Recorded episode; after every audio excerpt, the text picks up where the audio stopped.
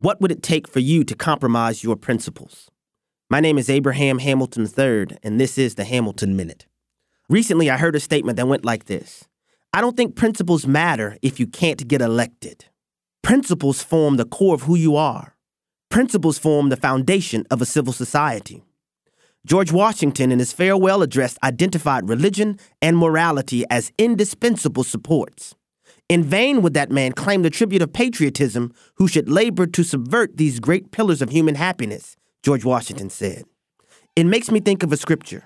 What would it profit a man to gain the whole world yet lose his soul? What would it profit a candidate to gain an election but lose his principles? Listen each weekday from 5 to 6 p.m. Central for the Hamilton Corner with Abraham Hamilton III public policy analyst for the American Family Association.